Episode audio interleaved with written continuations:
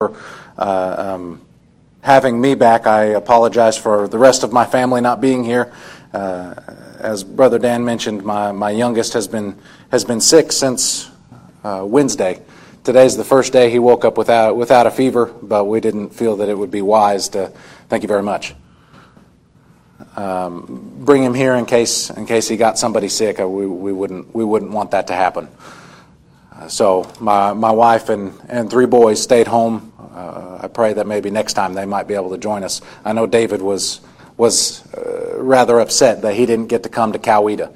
Uh, he really he really really wanted to come this morning, um, but nevertheless, uh, will you open the Word of God this morning to the second epistle of Peter, the second Peter chapter two and verse nine, where we'll find our text this morning. The the title of this message is temporal or earthly deliverance. Here the word of the living and the true God reads, The Lord knoweth how to deliver the godly out of temptations, and to reserve the unjust unto the day of judgment to be punished. The Lord does know how to deliver his people. We're given two examples in this text. We, we will look at them, but there are, and we will look at others, and there are but more that we could have looked at.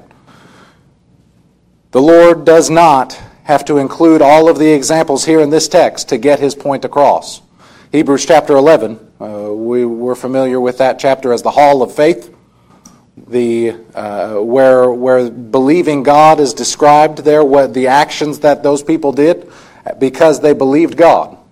And yet at the end, time would not permit the Apostle Paul, as he's being carried along by the Holy Spirit, to discuss the rest of, uh, of God's faithful people and what they did by believing that, he, that God would do all that He said He would do. That is an example of God doesn't have to be all inclusive to get His point across. That is what we have in this text as well. We'll look at the two examples and many more. So, first of all, verse 9 the Lord knoweth how to deliver the godly out of temptations. What does he deliver his people ek out of? It is the Greek preposition ek here, which is where we get out of. It is, it is temptations. Who is it that's being tempted? And what does temptations mean? In the Greek language, nouns, which is what this is, temptations, it is a noun, gets their, is derived from the verb.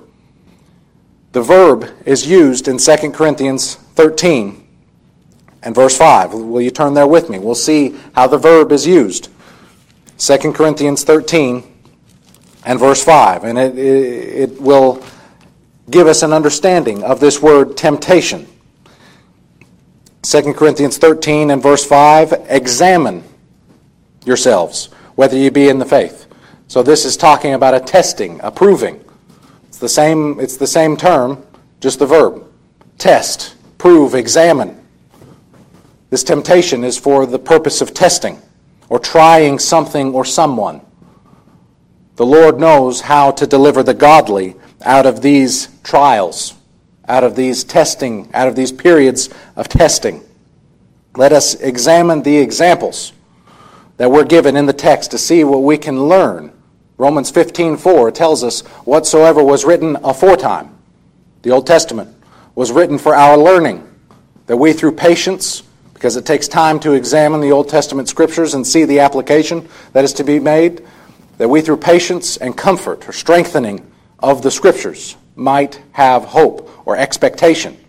Hope is not a wish. Hope in the scripture is not a wish. We don't wish that God would do everything that He said He would do. We hope, we expect that He will do everything He says that He will do because He is a faithful God. He keeps His word. He is not like unto us, where we may promise to do something and we can't get it accomplished, even if we intend to do it out of the goodness of our own heart. There may be some providential hindrance. There is no providential hindrance for the Lord. He accomplishes all that he intends to accomplish. Whatsoever was written aforetime was written for our learning. Learn is an acronym that I've put together for the, the purpose of uh, being able to follow through with this message and being able to uh, understand all of the examples that we will go through, the acronym LEARN. Let's see who is getting tried and who it is that the Lord delivers out of that trial. The L out of our acronym, LEARN, stands for Lot. Will you come back to the book of Genesis? Genesis chapter 18, where we, where we begin our examination of, of what happened with Lot. He is, he is an example cited in the text that we'll get to in just a moment.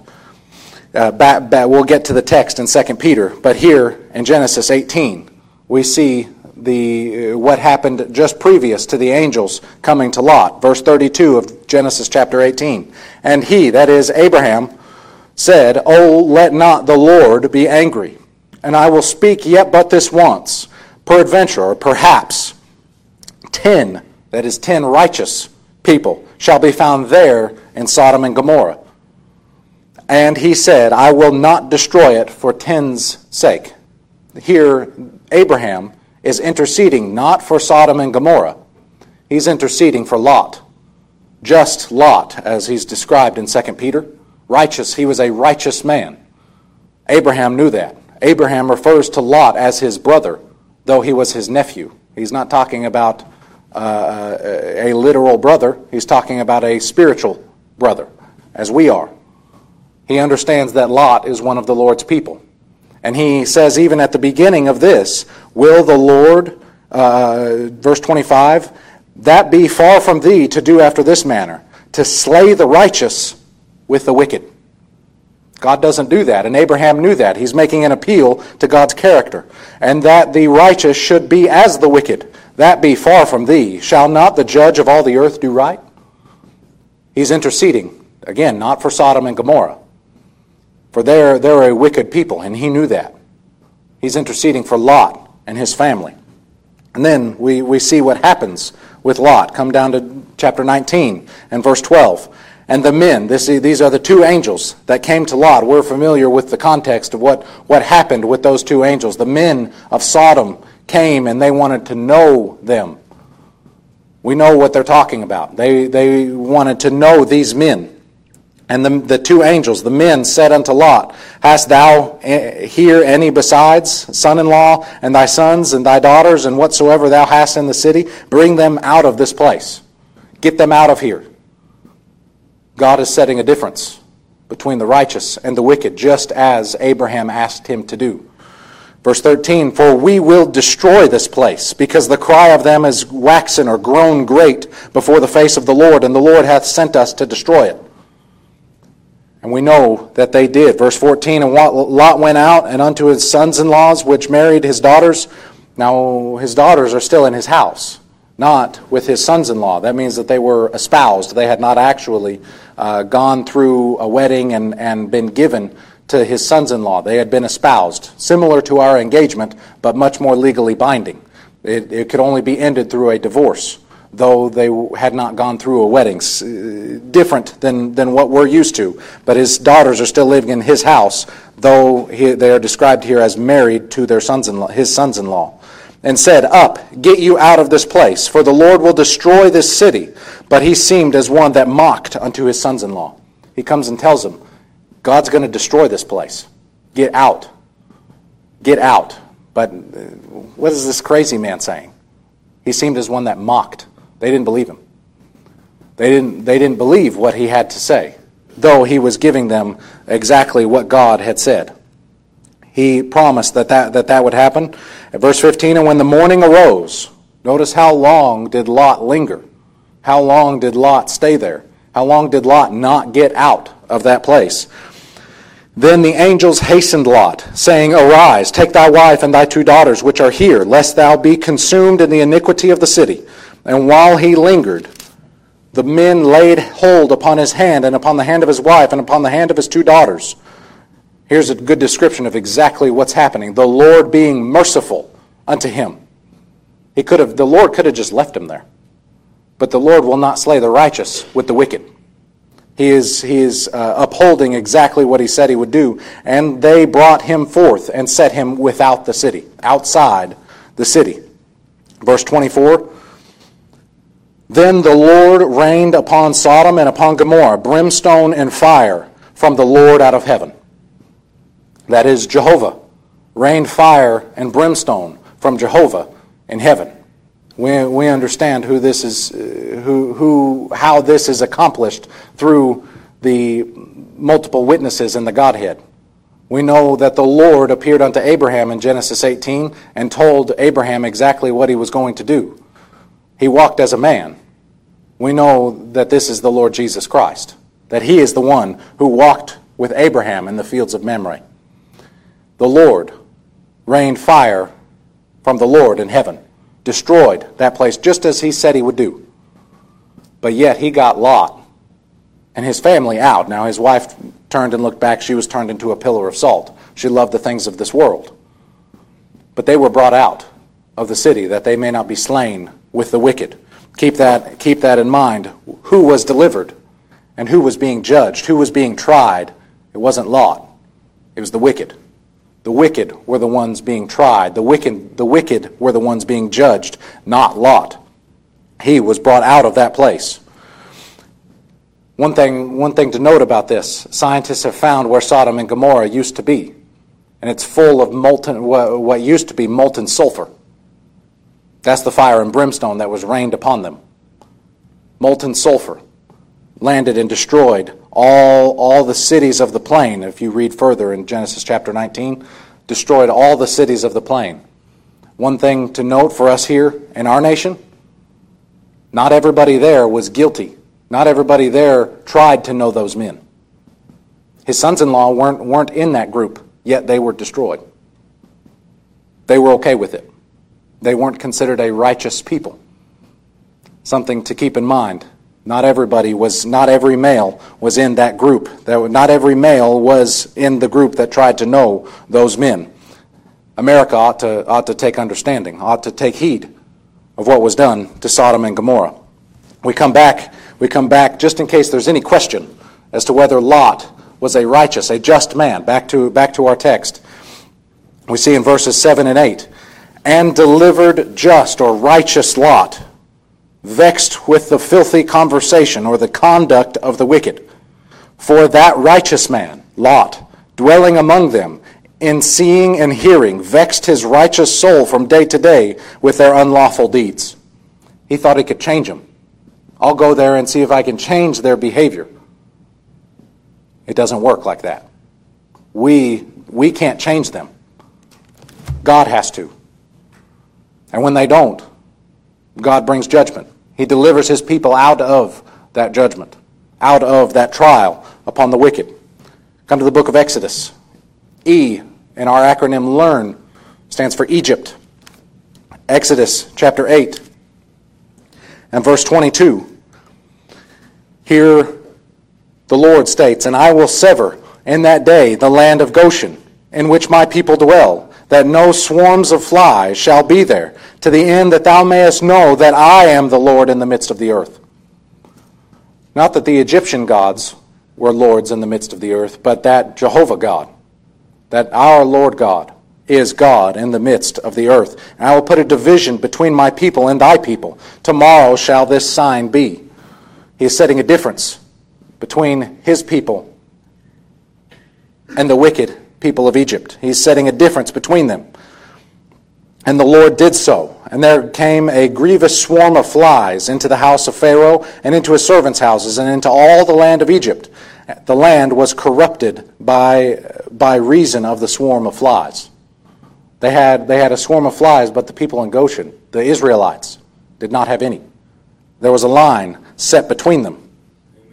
Come to John, or excuse me, not John, chapter 9 of this same same book of Exodus, chapter 9, and verse 3, we see, this, we see the same thing the judgments being upon the wicked over and over and over again, yet a line set between them and the people of Israel. Chapter 9 and verse 3 And behold, the hand of the, Lord is upon thy cattle which is in the field, upon the horses, upon the asses, upon the camels, upon the oxen, and upon the sheep. There shall be a very grievous murrain, or a severe pestilence and the Lord shall sever between the cattle of Israel and the cattle of Egypt, and there shall nothing die of all that is the children's of Israel. Nothing of theirs was, to, was going to be touched. The Lord appointed a set time, saying, Tomorrow the Lord shall do this thing in the land. And the Lord did that thing on the morrow, and all the cattle of Egypt died, but the cattle of the children of Israel died not one. Not a single one. A line set between his people and the wicked. Verse 22 of that same chapter. And the Lord said unto Moses, Stretch forth thine hand toward heaven, that there may be hail in all the land of Egypt, upon man, and upon beast, and upon every herb of the field throughout the land of Egypt. Moses stretched forth his rod toward heaven, and the Lord sent thunder and hail, and the fire rain ran along uh, upon the ground, and the Lord rained hail upon the land of Egypt. So there was hail, and fire mingled with the hail, very grievous, such as there was none like it in all the land of Egypt since it became a nation. And the hail smote throughout all the land of Egypt, all that was in the field, both man and beast, and hail smote every herb of the field, and brake every tree of the field. Only in the land of Goshen, where the children of Israel were, there was no hail. Set a line, set a difference between the wicked and his people. He protected his people from that judgment. Chapter 10, verse 21. Uh, we could go through all the plagues, but we'll just go through some of them. 10 and verse 21. And the Lord said unto Moses, Stretch out thine hand toward heaven, and there may be darkness over the land of Egypt, even darkness which may be felt. You ever been in? I've never felt darkness before, but that's how dark it was. The Lord Jesus says that the wicked shall be cast into outer darkness, and there shall be uh, uh, uh, weeping and gnashing of teeth. No doubt the, the Egyptians got, got a taste of what that of what that is going to be like. Even darkness which may be felt. And moses stretched forth his hand toward heaven and there was thick darkness in the land of egypt three days. They saw not one another neither rose any from his place for three days. But all the children of israel had light in their dwellings. A line a difference set between god's people and the wicked. The judgment fell upon the wicked and not upon god's people. 11 and verse verse 4 Moses said, Thus saith the Lord, About midnight will I go out into the midst of Egypt, and all the firstborn in the land of Egypt shall die, from the firstborn of Pharaoh that sitteth upon his throne, even unto the firstborn of the maidservant that is behind the mill, and all the firstborn of beasts, and there shall be a great, city, a great cry throughout all the land of Egypt, such as there was none like it, nor shall be like it any more. But against any of the children of Israel shall not a dog move his tongue, against a man or beast, that ye may know how that the Lord doth put a difference between the Egyptians and Israel. The Lord puts a difference between his people and the wicked. He sets the line. He, his judgments do not fall upon his people. Remember in, in our text, he knows how to reserve the unjust unto the day, uh, the unjust for the day of punishment. God's people. Now we, we may describe disciplining or chastening our children as punishment. We may describe it in that manner, but it is not punishment. I, I, whenever I catch myself using that term to my children, God doesn't use that term for his children. He uses chastening and, and, and chastising and, and scourging, correction, instruction is what he does for his children. But the unjust, those that are not his children, he punishes. He's a judge. He is not a, he is not a, a heavenly father in the same sense he is to us. Our children ought to be treated in the same way that he treats us. He corrects us. He corrects us, and sometimes we don't like it. Our children don't like it when we correct them either, but it isn't punishment, it is correction. He punishes the unjust. He does not discipline them, he does not chasten them. He punishes them. This is what's happening to Egypt. They are being punished for their wickedness and, and ultimately for the hardening of Pharaoh's heart. These judgments, judgments, one thing for us to understand, are not meant to lead men to repentance. We think that they would be. That men would repent if God would judge. You read the book of the Revelation, men are being judged. They're having fire, they're being scorched with fire from heaven, yet they don't stop. They're murderers, they're sorceries, they're blaspheming of the Lord. They don't stop. It hardens them in it. That is what judgment accomplishes. Romans 2 4 says, Know ye not that it is the goodness of God that leadeth men to repentance? It is only God's goodness that leads us to repentance, whether, whether uh, uh, repentance not to be repented of, or temporal repentance that is repented of. An atheist can, can stop doing horrible things and yet doesn't become a Christian. That's, that's the idea behind temporal, temporal repentance. The people of Egypt, Pharaoh, did not repent. He hardened his heart. He went against the commandment of God. He would not let them go. One thing to note Numbers 33, verse 4, says that these judgments were not just random. God judged their gods. That is what Numbers 33 and verse 4 tells us that he judged their gods to show that he is Lord in the midst of the earth. Why did, why did God raise up Pharaoh, he said? So that my name might be proclaimed throughout all the earth. Amen. That was the purpose for, the, for these judgments to show that their gods were false gods and that the God of Israel, the God of Jacob, Jehovah, that he is the true God. He is the only God. That their gods had no power. The magicians, the sorcerers, they could replicate some of the miracles, but whenever it got to creating life, they said, We can't do this. This is the finger of God. We can't do that. All their black magic, all, the, all, all of their sorcery could not do what God could accomplish. The judgment fell on the wicked and not upon God's people, a line set between them. Now we come to A, which stands for away. Come to Jeremiah 24. We've, we've seen that Lot, Lot was taken out before judgment fell upon the wicked. Jeremiah, er, we saw that E stood for Egypt, the judgments that fell upon Egypt, that the people of Israel were not a part of. A line was set between them, that the judgments did not fall upon God's people. Jeremiah 24 beginning at verse 1. The A in our acronym LEARN stands for away. The Lord showed me, this is Jeremiah, and, be, and behold, two basket of figs were set before the temple of the Lord. After that, Nebuchadrezzar, or Nebuchadnezzar, king of Babylon, had carried away captive Jeconiah, the son of Jehoiakim, king of Judah, and the princes of Judah, with the carpenters and smiths from Jerusalem, and had brought them to Babylon. So there's been a deportation to Babylon. He's taken all the carpenters and the smiths and, and uh, Jeconiah, the son of Jehoiakim, king of Judah, princes of Judah, uh, from Jerusalem to Babylon. One basket had very good figs, even like the figs that were first that are first ripe. And other basket and the other basket had very naughty figs or bad, mold, uh, uh, moldy, rotten, which could not be eaten. They were so bad. Uh, that's that's some bad fruit. That's some bad, that's some bad figs there. Then said the Lord unto me, What seest thou, Jeremiah? And I said, Figs, the good figs, very good, and the evil or the bad, very evil, that cannot be eaten, they are so evil. Again, the word of the Lord came unto me, saying, Thus saith the Lord, the God of Israel, like these good figs, so will I acknowledge them that are carried away captive. Carried away captive of Judah, whom I have sent out of this place into the land of the Chaldeans for their good. Now, being carried away captive to Babylon sounds like a really bad thing. Imagine how hard that must have been for them.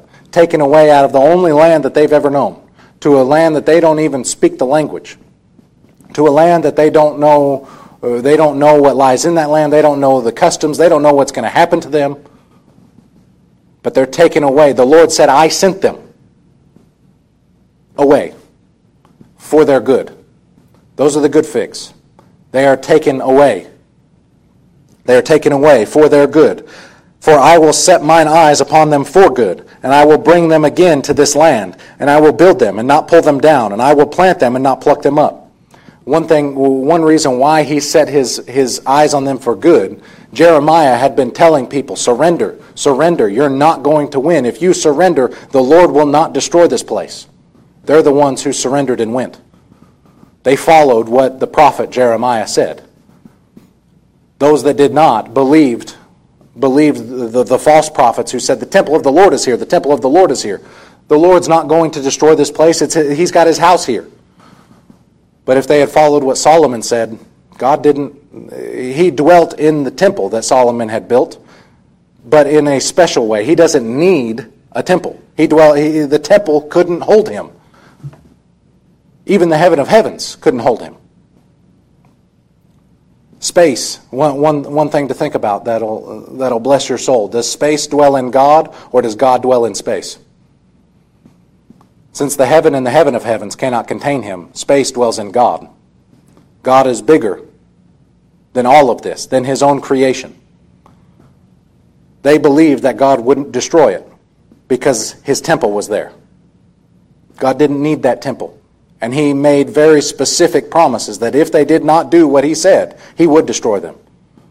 Deuteronomy 28 promises that what happened in Jeremiah would happen if, if they did not heed his words, and they did not. But those, follow, those that, that went away, they followed the words of Jeremiah. And I will give them an heart to know me, verse 7, that I am the Lord, and they shall be my people, and I will be their God, for they shall return unto me with their whole heart. And as for the evil figs, which cannot be eaten, they are so evil, or bad, or moldy and rotten. Surely thus saith the Lord so will I give Zedekiah, the king of Judah, and his princes, and the residue of Jerusalem, that remain in this land, and them that dwell in the land of Egypt. And I will deliver them to be removed into all kingdoms of the earth for their hurt, to be a reproach, and, and a proverb, and a taunt, and a curse, in all places whither I shall drive them. And I will send the sword, the famine, and the pestilence among them, till they be consumed from off the land that I gave unto them and to their fathers. Judgment fell upon them but God removed his people. He carried them away captive. It seemed like a bad thing, but it was a good thing. He, he took them out before judgment fell. Those that would not listen to the Word of God, those that would not listen to what the Lord had to say, are here constituted as the wicked. God set a difference and removed his people just as he did Lot before judgment fell. Just as he did Lot, he removed his people. So we've seen Lot, we've seen Egypt, how the judgments fell upon Egypt and not upon Israel. We've seen how the good figs were carried away for their good, and those that were left were left for their hurt. We come back to the book of Exodus, chapter 14, where we see the R in our acronym LEARN, the, for, stands for the Red Sea. Another line set between God's people and the wicked. Exodus chapter 14 and verse 11. And they said unto Moses, Because there were no graves in Egypt, hast thou taken us away to die in the wilderness? Wherefore hast thou dealt thus with us to carry us forth out of Egypt? The Israelites are, are trapped between, uh, they're on a beach, they're on a beachhead, trapped between the Red Sea and mountains with the Egyptians following them in between the mountains. They have nowhere to go. And so they start blaming Moses because they think Moses is the one who's led them to this point. Moses, I, I, I heard a, a, good saying uh, that I can't find any issue with on the way here this morning. Moses, just like us, didn't write the mail, he delivered it. That's all Moses did. That's all, that's all we can do. We can't write the mail, but we deliver it. Moses delivered what God said. All Moses did was what God told him to do until he, in the wilderness, he smote the rock instead of speaking kindly to it. Different story. Here, all he had done was exactly what God told him to do. Yet the people are blaming him, which in essence, they're blaming God for putting them in a situation that they can't get themselves out of. God puts us in situations that we can't get out of under our own strength and power, that his might might be shown that his power might be proclaimed. That's exactly what's going to happen here. Verse 12 Is not this the word that we did tell thee in Egypt, saying, Let us alone, that we may serve the Egyptians? They didn't say that. No, they cried unto God for deliverance. They wanted to be released from bondage. But here, in their, in their haste, in their uh, uh emotional state, they start saying things that they, don't, that they, they know that they didn't say. Let us alone that we may serve the Egyptians, for it had been better for us to serve the Egyptians than that we should die in the wilderness. They didn't believe that back, in, back earlier in Exodus. And Moses said unto the people, Here is our response when we get into that state Fear ye not. Do not fear. Stand still and see the salvation or the deliverance of the Lord. The Lord would do that very thing which he will show to you today. For the Egyptians whom ye have seen today, ye shall see them again no more forever. The Lord shall fight for you, and ye shall hold your peace. Drop down to verse 19. And the angel of God, which went before the camp of Israel, removed and went behind them, and the pillar of cloud went from before their face and stood behind them. So now they're separated from the army of the Egyptians by a pillar of cloud. The Egyptians didn't want to enter into that cloud. You look at some of the, you look at, I think it's Psalm 78, I don't have it written down in my notes, but you, it says there that God went before them. Here it is the angel of God. Ponder on that. Meditate, meditate on, on who that might be. But here it is, the pillar went by, the pillar of cloud went behind them to set, to set a line between them. No man went into that cloud. Set a difference between God's people and the Egyptians. Verse 22 And the children of Israel went into the midst of the sea upon the dry ground, and the waters were a wall unto them unto their right hand and unto their left. The Egyptians pursued and went in after them to the midst of the sea, even all Pharaoh's horses, his chariots, and his horsemen. The Egyptians came, came out with about two million people. This isn't just a small water crossing. Some theologians believe that they, they crossed a marshy, uh, a marshy body of water that was only about ankle deep. If that's the case, that's a greater miracle than what we have here because a whole army of Egyptians drowned in water that was ankle deep. That wasn't the case. They had a wall of water on either side. This is a large body of water. And they, just as they have found molten sulfur where Sodom and Gomorrah used to be. They have found this. This is called the this area is called the Gulf of Aqaba. It's off the Red Sea. They have found the beachhead that would be large enough to hold two million people. And down in between the mountains, a trail that led to that beachhead, where the pillar of cloud would have separated the Egyptians from the Israelites, and a, and a land bridge wide enough Eh, the rest of the Gulf, the rest of that Gulf is very deep, very steep, except for the land bridge that connects that beachhead to across, across, the, uh, across that Gulf. It's about a 21 mile stretch across the Gulf. I don't know exactly how wide it is, but it's plenty wide for people to cross it in a night. 21 miles long, definitely too, too far to go around for the Egyptians. So they went in it. They get into the midst of it. As the Egyptians pursued, they went in after them to the midst of the sea, and they're in the middle. Even all Pharaoh's horses, his chariots, and his horsemen. And it came to pass that in the morning, uh, in the morning watch, the Lord looked unto the host of the Egyptians through the pillar of fire and of the cloud, and troubled the host of the Egyptians, and took off their chariot wheels, that they, drave, that they drave them, or drove them heavily or slowly, so that the Egyptians said, Let us flee from the face of Israel, for the Lord fighteth for them against the Egyptians. And the Lord said unto Moses, Stretch out your hand over the sea, and the waters may come again upon the Egyptians, upon their chariots, and upon their horsemen. Moses stretched forth his hand over the sea, and the sea returned to his strength. When the morning appeared and the Egyptians and the Egyptians fled against it, the Lord overthrew the Egyptians in the midst of the sea. A difference set between God's people and the Egyptians. And the waters returned and covered the chariots and the horsemen and all the host of Pharaoh that came into the sea after them. There remained not so much as one of them. But the judgment didn't fall on the Israelites. They crossed on dry ground. They didn't even get wet. Their clothes weren't even damp. And the Egyptians drowned. Not one of them was left. They would not see them anymore forever. They saw their dead bodies. Verse 30, the Egyptians, they saw the Egyptians dead upon the seashore, but they would never see them alive again because the judgment fell upon the wicked and a line was set between God's people and the wicked. Now we, we come to the final example. The second example that's given in our, given in our text Noah. Come to Genesis chapter 6. We're, we're familiar with the flood, with the flood, Noah's flood. We're familiar with why that happened. But let us recap it. Verse 5 of Genesis chapter 6. And God saw that the wickedness of man, of man was great in the earth, that every imagination of the thoughts of his heart was only evil continually. This is man in his natural state. In his natural state, this is all that he is. We have not gotten any better.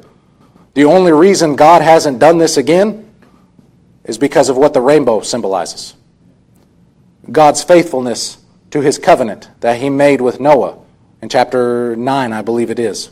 We won't look at it for time's sake, but in chapter in chapter 9 he says I make my covenant with you that I will no I will not destroy the earth with water. Why not uh, why not just leave it at I won't destroy the earth because he will. He'll do it with fire the next time. Not water. Genesis chapter 5 or chapter 6 and verse 5 every every imagination of the thoughts of his heart was only evil continually. This is man. This is the best man can do on his own. And it repented the lord that he had made man on the earth and it grieved him at his, at his heart. It would be horrible to see what you had created. God knew exactly what was going to happen. This wasn't a surprise. But it still pained him to see that this is what man was. He knew exactly what was going to happen. That didn't, that didn't change the, didn't change his, his, uh, his intent, what he was going to accomplish in his creation. For his glory, for, for his pleasure, was everything created, we're told in the book of the Revelation. Drop down to verse 17. And behold, I, even I, the Lord speaking, do bring a flood of waters upon the earth to destroy all flesh, wherein is the breath of life from under, from under heaven, and everything that is in the earth shall die. Every land creature, every bird would perish. Every, every man except for Noah and his family and his sons in laws. Or, excuse me, his, his daughter in laws. Uh, they, everyone else, would perish except for those eight people. Every other, the, the land creatures or the uh, sea creatures wouldn't die. They had plenty of, plenty of water to live in. But everything else would. Everything else would die. But with thee will I establish my covenant. And thou shalt come into the ark, thou and thy sons and thy wife and thy sons' wives with thee, and every living thing of all flesh. Two of every sort shalt thou bring into the ark to keep them alive with thee. They shall be male and female. Everything that was not on that ark perished. Come down to 7, chapter 7, and verse 21. And all flesh died that moved upon the earth, both of fowl and of cattle and of beast and of every creeping thing that creepeth upon the earth, and every man. All in whose nostrils was the breath of life, and all that was in the dry land died. Every living substance was destroyed, which was upon the face of the ground. This is not a local flood. This is a, this is a global a global flood. Both man and cattle and the creeping things and the fowl of the heaven, and they were destroyed from the earth. And Noah only remained alive, and they that were with him in the ark. The waters prevailed upon the earth an hundred and fifty days. Everything died except for what was on the ark. Who was judged? It wasn't Noah. Noah was a preacher of righteousness. Let us come back, come back to our text, 2 Peter. 2 Peter 2 and verse 5 and spared not the old world, but saved Noah, the eighth person, a preacher of righteousness, bringing in the flood upon the world of the ungodly. Noah, a preacher of righteousness, he preached righteousness for 120 years before the flood came. He preached, repent, change your ways, or God's going to rain upon this place. Rain had not occurred I have no doubt that they mocked him. They did exactly what Lot's sons in laws did to him. They, they, they looked at him as one that mocked. Oh, God's not going to destroy this place. This isn't going to happen.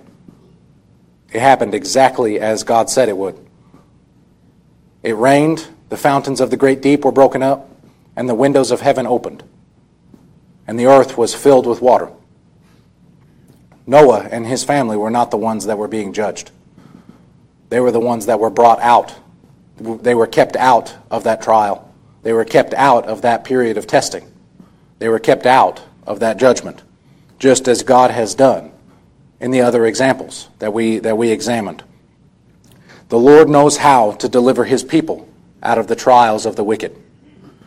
He does, he has done that, he does do that now, and he will continue to do that. It is his MO, as we're given here in this text, 2 Peter 2 and verse 9. The Lord knoweth how to deliver the godly out of temptations, out of trials, out of the, out of the judgments on the wicked, and to reserve the unjust unto the day of judgment to be punished. These examples serve as an example for us and are our basis of understanding the next message. This message dealt with temporal, earthly deliverance. The next message we'll look at supernatural deliverance, where the Lord delivers his people in an even greater way, in the same manner that he has done in the past. Let's bow before him in thanksgiving. Our Father and our God, we thank you for all that